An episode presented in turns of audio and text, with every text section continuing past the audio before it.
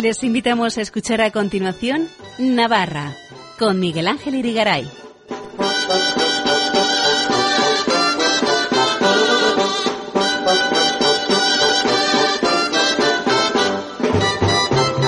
Muy buenas noches, amigos oyentes de Radio María. Bienvenidos a este programa Navarra en su edición del lunes treinta de marzo de dos mil veinte, en la que vamos a hablar de educación con José Manuel Contreras, navarro de adopción, que ha sido presidente regional y nacional de la CONCAPA, la Asociación Católica de Padres. Después, en la segunda parte del programa, vendrán, como siempre, las Jotas con nuestra experta compañera Elena Leache. No se lo pierdan, empezamos.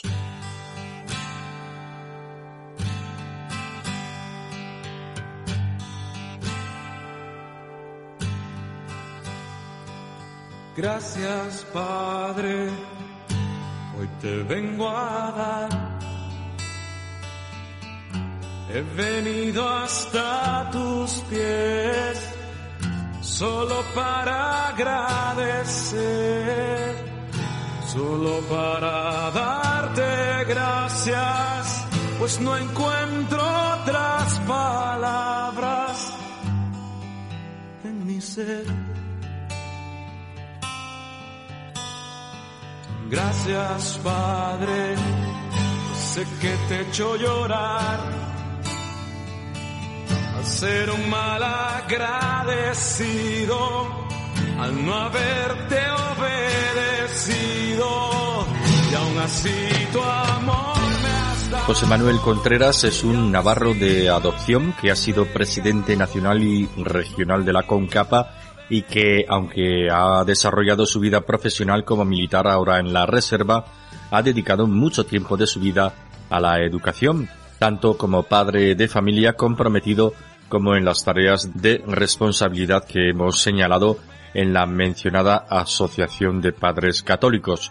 Conoce muy bien, por lo tanto, y porque le ha tocado vivirlo, todo lo relacionado con la problemática luces y sombras del entorno educativo, y para hablar de ello le hemos traído esta noche con nosotros. José Manuel, muy buenas noches. Hola, Miguel Ángel, buenas noches. Encantado de estar en tu programa y muchísimas gracias por invitarme.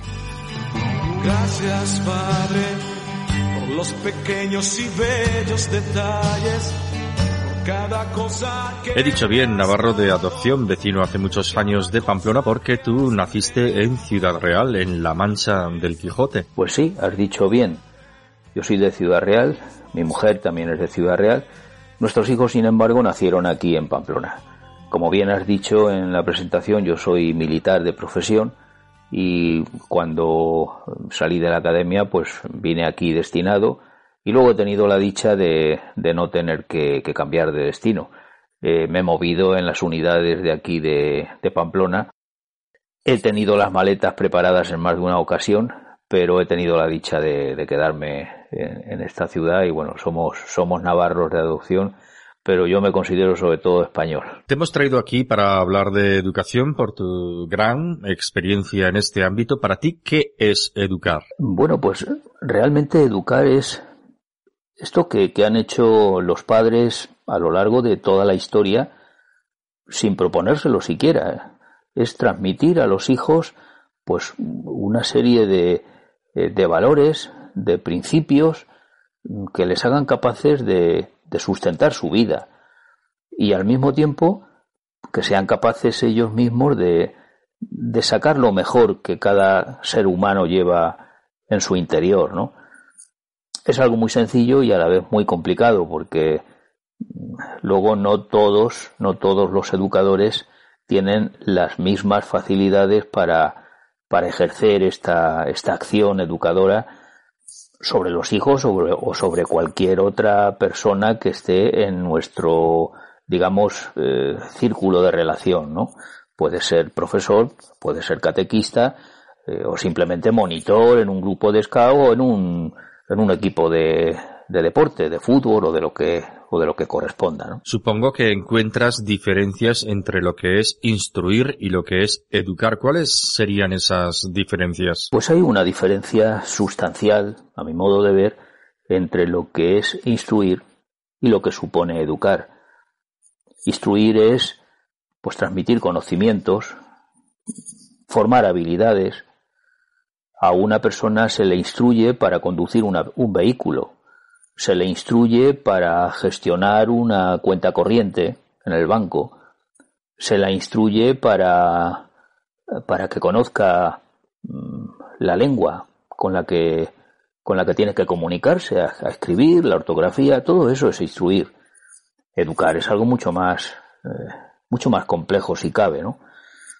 Porque educar supone configurar en el educando pues una, una jerarquía de valores, una visión de la vida, una forma de, de, de afrontar las vicisitudes cotidianas con las que todos nos encontramos, algunas favorables y algunas desfavorables.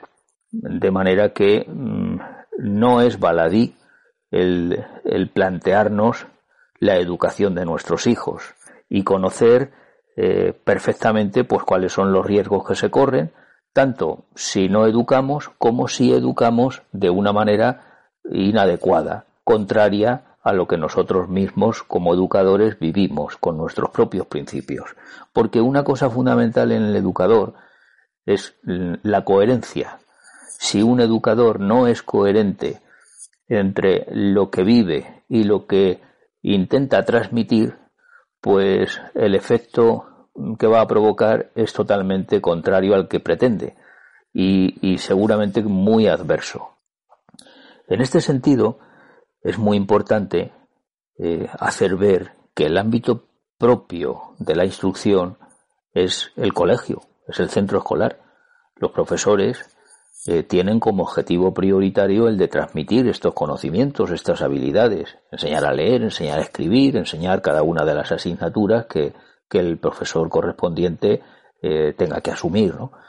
Mientras que el ámbito propio de la educación es la familia, porque la familia es en donde el, el, el educando va adquiriendo esos valores, fundamentalmente por lo que ve reflejado en sus padres.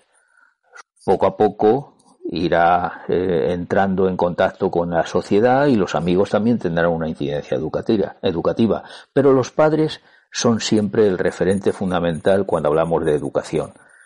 Esto no quiere decir, naturalmente, que en el colegio los profesores no tengan sobre nuestros hijos una incidencia educadora. Por supuesto que sí. Lo mismo que los padres, pues en, en muchas ocasiones tenemos que enseñar a nuestros hijos pues determinadas habilidades o o determinadas técnicas, sean cuales fueren, ¿no? Para ti, ¿cuáles son las claves de una buena educación? Pues yo creo que la clave está en la coherencia.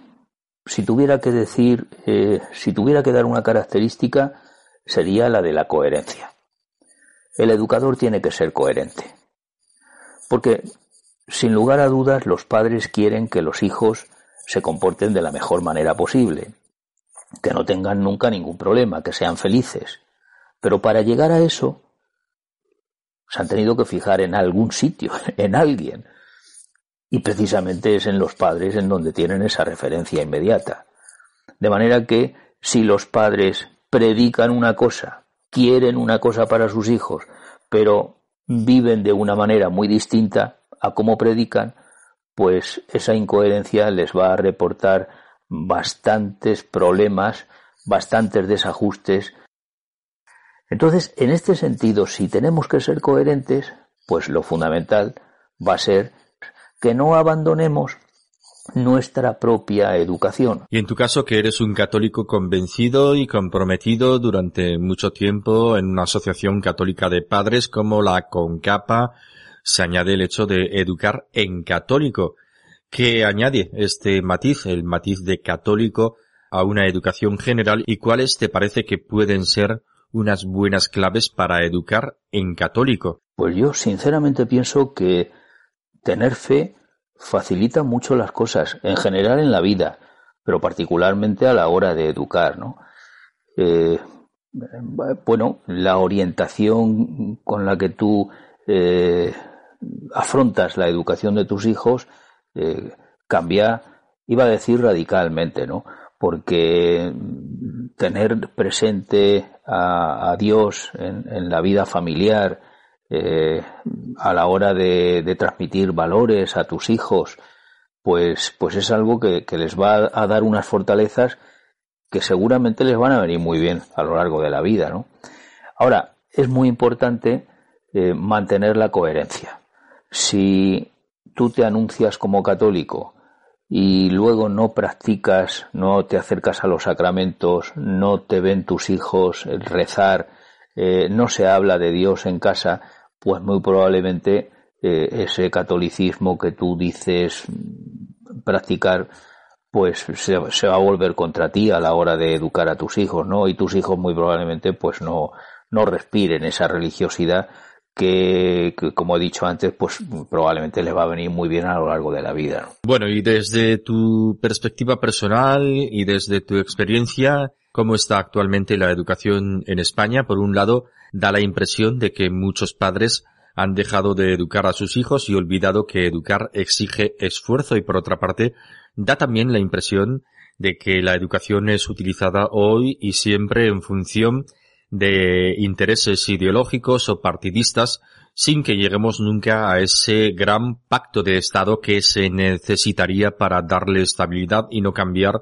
de norma educativa cada vez que cambiamos de gobierno, ¿no te parece? Pues sí, efectivamente, tanto la, la educación como la instrucción en España eh, está de, de capa caída. No hay nada más que ver los... Eh, Los, los estudios que se hacen sobre los niveles educativos en España y, y cada vez pues, pues están más bajos. El nivel de fracaso escolar, que no es otro que el, que el de alumnos que, que dejan de, de cursar la ESO eh, o el bachillerato incluso, en el mejor de los casos, pues es cada vez más alto, ¿no? Pero es que cuando los alumnos que consiguen superar los, los niveles Eh, llegan a la universidad o se incorporan al mundo laboral ya de, de jóvenes adultos, pues bueno, te encuentras con, con verdaderas deficiencias, ¿no? Eh, si, si hablamos de la educación, pues, pues tres cuartos de lo mismo, ¿no?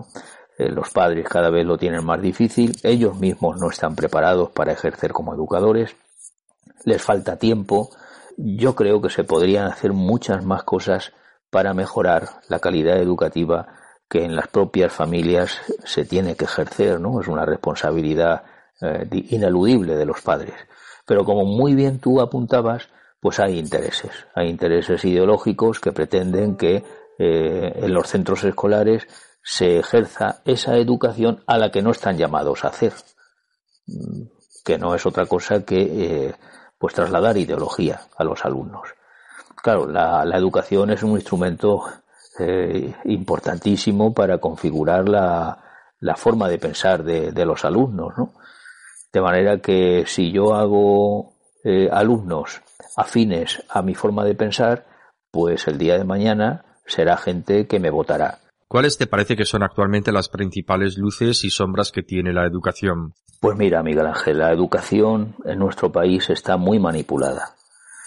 Para empezar, eh, está descentralizada. Cada comunidad autónoma eh, tiene asumidas las responsabilidades educativas y, y cada comunidad autónoma con su gobierno de turno pues intenta hacer de su capa un sayo y, y transmitir los conocimientos que les parece oportuno, no digamos si hablamos de, de cuestiones de tipo histórico, ¿no? O incluso idiomas, ¿no? En fin, es sobradamente conocido por todos y, y no, no merece la pena abundar en ellos porque se nos va a ir el tiempo. Eh, pues otra cosa que, que me parece de, gravísima es que cada vez los padres tienen menos libertad para ejercer la educación, la responsabilidad educadora de sus hijos, ¿no? Eh, desde luego la elección de colegio pues, pues es nula prácticamente, ¿no?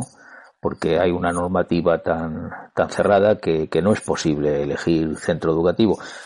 Tampoco me parece que sea lo más determinante porque los centros educativos están bastante, son bastante homogéneos en realidad, ¿no? Eh, en el centro eh, público más apartado o peor considerado, pues puede haber un profesor que ejerza una, una buena educación, y en los colegios concertados de ideario católico, pues probablemente te encuentres con, te puedas encontrar con un profesor que bueno, que ni siquiera practica la religión, ¿no? Y de alguna manera, pues él también está transmitiendo a tus, a sus alumnos, pues unos valores, ¿no? Conozco casos, ¿eh? ¿Y te parece que tienen remedio esos males? Pues eh, podrían tener remedio, pero yo no le veo remedio a corto plazo, la verdad. Eh, prácticamente todas las leyes educativas que han entrado en vigor en España son de, del Partido Socialista, de gobiernos socialistas. Eh, cuando el Partido Popular ha conseguido sacar alguna ley adelante, se la han echado abajo a la siguiente eh, legislatura, cosa que nunca ha hecho el Partido Popular con la legislación del Partido Socialista. Y, y bueno, el rumbo que tiene ahora mismo la educación en nuestro país pues está muy definido, ¿no? Eh, no creo que a corto plazo pueda cambiar esto. Estamos hablando de temas educativos con José Manuel Contreras, vecino de Pamplona, que ha sido presidente nacional y regional en Navarra de la Confederación Católica de Padres, CONCAPA. Hacemos una breve pausa musical y enseguida retomamos esta conversación.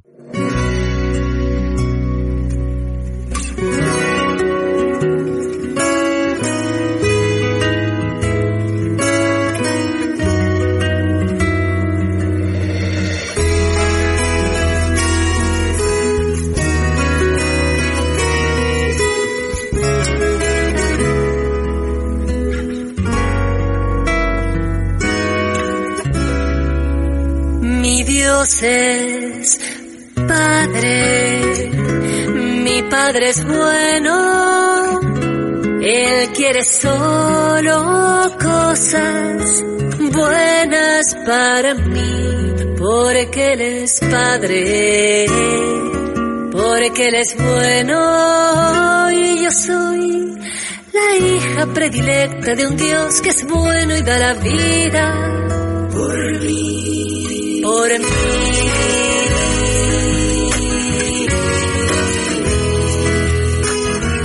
Te da la vida por mí. Aunque mueran los días, aunque caiga la noche, aunque toda la vida me esconda tu bondad, aunque no te conozca, aunque sangre la herida, mi alma grita, vuelve al Padre, confía en su bondad. Es Padre. Mi Dios es Padre, mi Dios es bueno, mi Padre es bueno, Él quiere solo cosas buenas para mí, porque Él es Padre, porque Él es bueno. Yo soy la hija predilecta de un Dios que es bueno y da la vida por mí, por mí.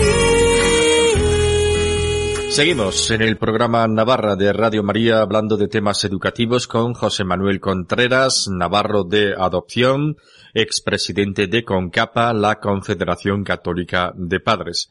Hasta llegar a la presidencia de la CONCAPA tuviste, José Manuel, una larga trayectoria que empezó con la fundación de lo que se ha llamado Escuela de Padres, creo que en el colegio de tus hijos. Cuéntanos qué es eso de la Escuela de Padres, cuál fue su origen, qué pretendía y cuáles fueron los frutos de esa iniciativa. Bueno, pues una escuela de padres no es más que una actividad que pretende ofrecer formación a los padres, fundamentalmente orientada a esa cualidad de educadores a la que están llamados. La orientación que nosotros siempre quisimos dar fue la de depurar quizá malos hábitos de comportamiento en los propios padres. Nos parecía que esta es la mejor manera de educar a los hijos, la de mejorar nuestros propios modos de actuar. Yo creo que el centro escolar es el mejor ámbito para organizar una actividad como esta, pero puede también plantearse en otros contextos, por ejemplo en una parroquia. En todo caso, no todo lo que se anuncia como escuela de padres es propiamente una escuela de padres. Las conferencias periódicas que muchas veces se organizan están muy bien, pero no pueden ser catalogadas, a mi juicio, como escuelas de padres, aunque a veces se anuncien como tal. La verdad es que los comienzos fueron bastante satisfactorios, porque conseguimos que se inscribieran prácticamente el ochenta por ciento de los padres y madres del colegio, porque también venían padres, aunque parezca mentira. La directora del Colegio Santo Ángel, ahora desaparecido, se fijó en Mercedes y en mí para poner en marcha la actividad y, bueno, aunque no nos lo esperábamos, pues asumimos el reto. Con el tiempo se fue desinflando la actividad, hasta tener una asistencia más normalizada, digamos. Pero la verdad es que fue muy gratificante e instructivo. Luego llegaste a la presidenta de la Federación Navarra de la CONCAPA. ¿Cómo fue el proceso hasta llegar ahí y qué experiencia tuviste? Bueno, pues la verdad es que ha pasado ya mucho tiempo de aquello. Yo entré en contacto con la federación precisamente porque necesitaba ponentes para la escuela de padres. Y entonces me, me, me enteré que existía la federación y que podía proveerme de, de ponentes, que ellos tenían un listado de ponentes, ¿no? Y bueno, con el paso del tiempo, pues conocí a las personas, convocaron elecciones y bueno, me, me presenté. Y una vez que estaba en la junta, pues el presidente que, que estaba en ese momento tenía que dejarlo y, y se fijaron en mí para elegirme como presidente. Así fue. Sin más. Y de la Federación Navarra llegaste a la presidencia nacional de la CONCAPA. Tengo entendido que por un cúmulo de casualidades que vistas desde la fe podríamos llamar providencia, ¿no es así? Pues la verdad es que yo jamás hubiera pensado en llegar a la presidencia nacional de la CONCAPA. Hubo un proceso electoral bastante traumático, incluso a veces violento, en el que se enfrentaron el que entonces era presidente, Agustín Dosil, y su secretario general, José Albiol. Las elecciones las ganó Agustín, pero José Albiol impugnó la votación ante la Conferencia Episcopal. Hubo que iniciar de nuevo el proceso electoral, pero José Albiol pues murió trágicamente en un accidente de tráfico. Perdió también la vida su hija. Me parece que tenía catorce años. En fin, entonces fue cuando yo aposté por otra persona que con la que guardo muy buena amistad, Ricardo Moreno, de Calatayú. Se trataba de, de un candidato de consenso. Ricardo aceptó eh, en un primer momento, pero finalmente renunció.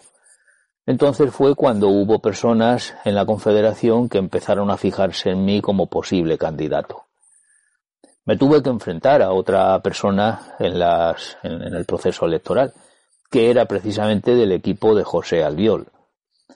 Estuvo la votación muy reñida, hubo que repetirla en dos ocasiones, pero finalmente me eligieron a mí. ¿Qué vicisitudes y retos tuviste al frente de la presidencia de la CONCAPA? ¿Cómo se resolvieron? ¿Quedaste contento de tu trayectoria allí o te pena haber dejado alguna actuación pendiente que no pudiste llevar a cabo? Uf, pues es una pregunta muy, muy larga de contestar, Miguel Ángel.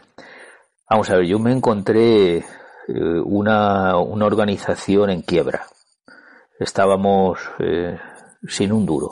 Eh, vamos, no solamente sin un duro, sino que estábamos endeudados porque, porque sobrevivíamos a base de créditos, ¿no?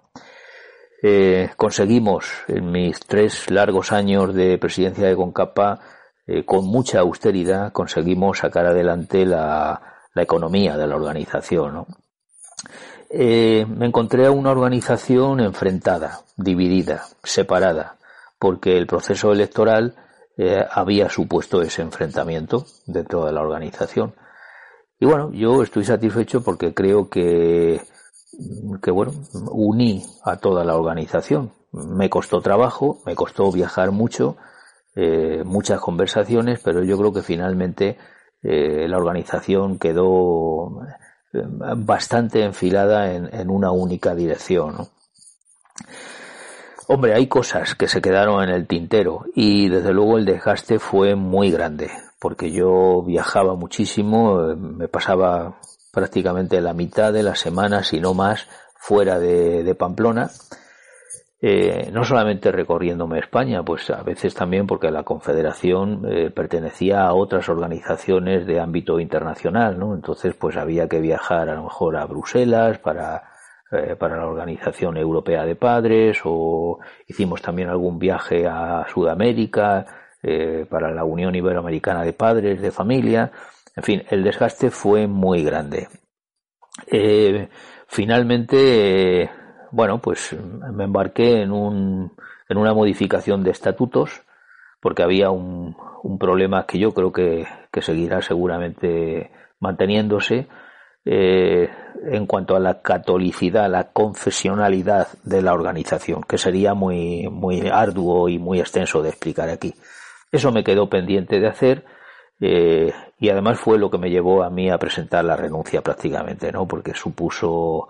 Eh, alguna zancadilla por parte de algún colaborador más allegado mío, y yo no tenía ninguna pretensión particular, personal, de, de seguir en la organización. No había ningún motivo, digamos, personal, ¿no? Así que terminé dejándolo, terminé dejando la presidencia de la CONCAPA. Dejaste la presidencia de la CONCAPA, pero no has dejado los temas educativos, que no sé si se han convertido para ti en una vocación que desarrollas en muy diversos ámbitos. ¿A qué te dedicas ahora? Sigo cultivando mi formación, cursando distintas asignaturas en el Instituto Superior de Ciencias Religiosas. Luego también, habitualmente nos reunimos un grupo de amigos alrededor de Santiago Arellano, que tus oyentes conocerán muy bien. Efectivamente, Santiago Arellano, codirector del programa Ojos para ver, que se hace desde Pamplona. Yo mantengo, con el contenido que me proporciona otro gran amigo, Andrés Jiménez, una página web de este grupo bajo el dominio equipo agora punto es. Bueno, también publico mis artículos en mi propia página web, josé manuel contreras punto es. Recientemente he inaugurado un canal de audio y vídeo en el que he puesto bastante ilusión. Y lo que quizá es más gratificante para mí, me dedico a dar catequesis a chicos y chicas de primero de bachiller. A veces es duro, lo reconozco, porque corren malos tiempos para catequizar, pero es una manera de aportar mi pequeño granito de arena a la causa de la educación, en este caso católica. Y cuando tienes un grupo de los buenos, esos que son más participativos, de los que se interesan de verdad por, por la catequesis, pues bueno, es una gozada, la verdad. ¿Hay mucha diferencia entre las asociaciones de padres católicos y las que no se denominan católicas? ¿Son planteamientos o ideologías distintas o también comparten cosas en común? Bueno, indudablemente eh, todas las asociaciones de padres tienen... tienen cosas que en común, tienen tienen tienen reivindicaciones que eh, que las unen de alguna manera, ¿no? Aquí en Navarra tenemos tres. Está Errikoa, que es la que pertenece a la CEAPA, eh, y Sorchen, que es la Federación de, de los Padres de las ICASTOLAS. Bueno, cada una está eh, marcada por una por una ideología que, que yo creo que la llevan eh, hasta extremos rayanos en, en, lo, en lo político. Yo creo que la CONCAPA eh, de alguna manera se salva de todo esto. Eh, bueno, no niego que haya podido haber momentos en los que eh, se ha marcado más la ideología o te has acercado más a un partido que a otro. Pero es que los partidos eh, que no son afines a la CONCAPA le tienen una un resabio Eh, al que al que no se resisten. Eh, yo tengo tengo anécdotas aquí en Navarra. En su en su día, con Juan José Lizarbe, pues fuimos a visitar el Partido Socialista y, y, y bueno, pues estuvieron un, un ratito cordiales y tal, pero luego se enfadaron con nosotros porque decían que, que, que habíamos ido allí a hablar con ellos, ¿no? Que no lo entendían. Oye, chico, pues pues somos padres que queremos hablar con un partido que nos puede llegar a gobernar en algún momento, ¿no? En fin, eh, están marcados por un cariz ex excesivamente ideológico. No en vano la, la CEAPA eh, nació eh, fundada por el Partido Socialista, o sea, promovida por el Partido Socialista, ¿no? Y no en vano muchos dirigentes de la CONCAP, de la CEAPA, perdón, eh, pues luego han sido eh, han formado parte del, del Congreso de, o del Parlamento en la región correspondiente, ¿no? Y luego está claro que la CONCAPA está marcada por su identidad católica. Esto, de alguna manera, determina los principios de acción de la organización, si bien no siempre sus dirigentes son coherentes con este ideario. Entre otras razones, porque los dirigentes nacionales se nutren de los que forman parte de las asociaciones de los colegios. Y en las juntas de las asociaciones hay de todo.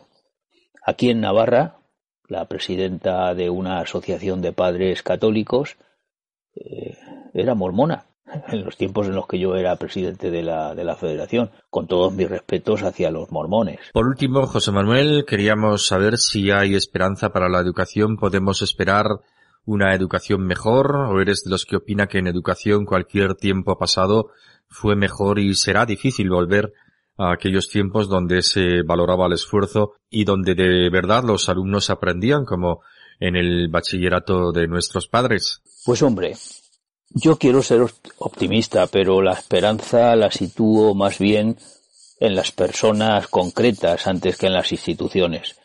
Pasa un poco como en esta crisis del coronavirus que ahora padecemos. Es la gente sencilla la que con su trabajo sacará adelante el país. Pues en educación me temo que ha de ocurrir lo mismo. Serán esos profesores concretos, que más que profesores son maestros de vida, los que seguirán transmitiendo a sus alumnos el verdadero sentido que ha de darse a la vida. Esos padres más sensibilizados con la educación de los hijos, que la afrontan alejados de la superficialidad. Que ellos mismos están comprometidos con perfeccionarse día a día. La vida no es más que eso, un camino de perfección que nos llama a ser cada día mejores, a trascender de los acontecimientos cotidianos. Quizá esta crisis que ahora estamos pasando nos abra también un poquito los ojos para caer en la cuenta de que somos más vulnerables de lo que pensamos y que estamos hechos de barro, un barro moldeado por alguien que nos tiene siempre presentes, porque es del que partió ese soplo de vida que en nuestro orgullo no siempre reconocemos. En el sistema educativo tengo muy poca esperanza. El mundo de la enseñanza está demasiado politizado como para afrontar la educación sin que vaya impregnada de ideología. Pero yo creo que existen padres comprometidos que quieren para sus hijos una educación muy diferente de la que se ofrece desde la política. Y cuando la curva haya llegado a su cota más baja, ahora que está tan de moda hablar de las curvas estadísticas, pues irán aumentando este tipo de padres. Yo aportaré humildemente mi granito de arena siempre que pueda. José Manuel Contreras, expresidente de CONCAPA, afincado en Pamplona, gracias por estar con nosotros en el programa Navarra de Radio María y muy buenas noches. Buenas noches, muchísimas gracias, Miguel Ángel. Escuchen en Radio María Navarra, con Miguel Ángel Irigaray.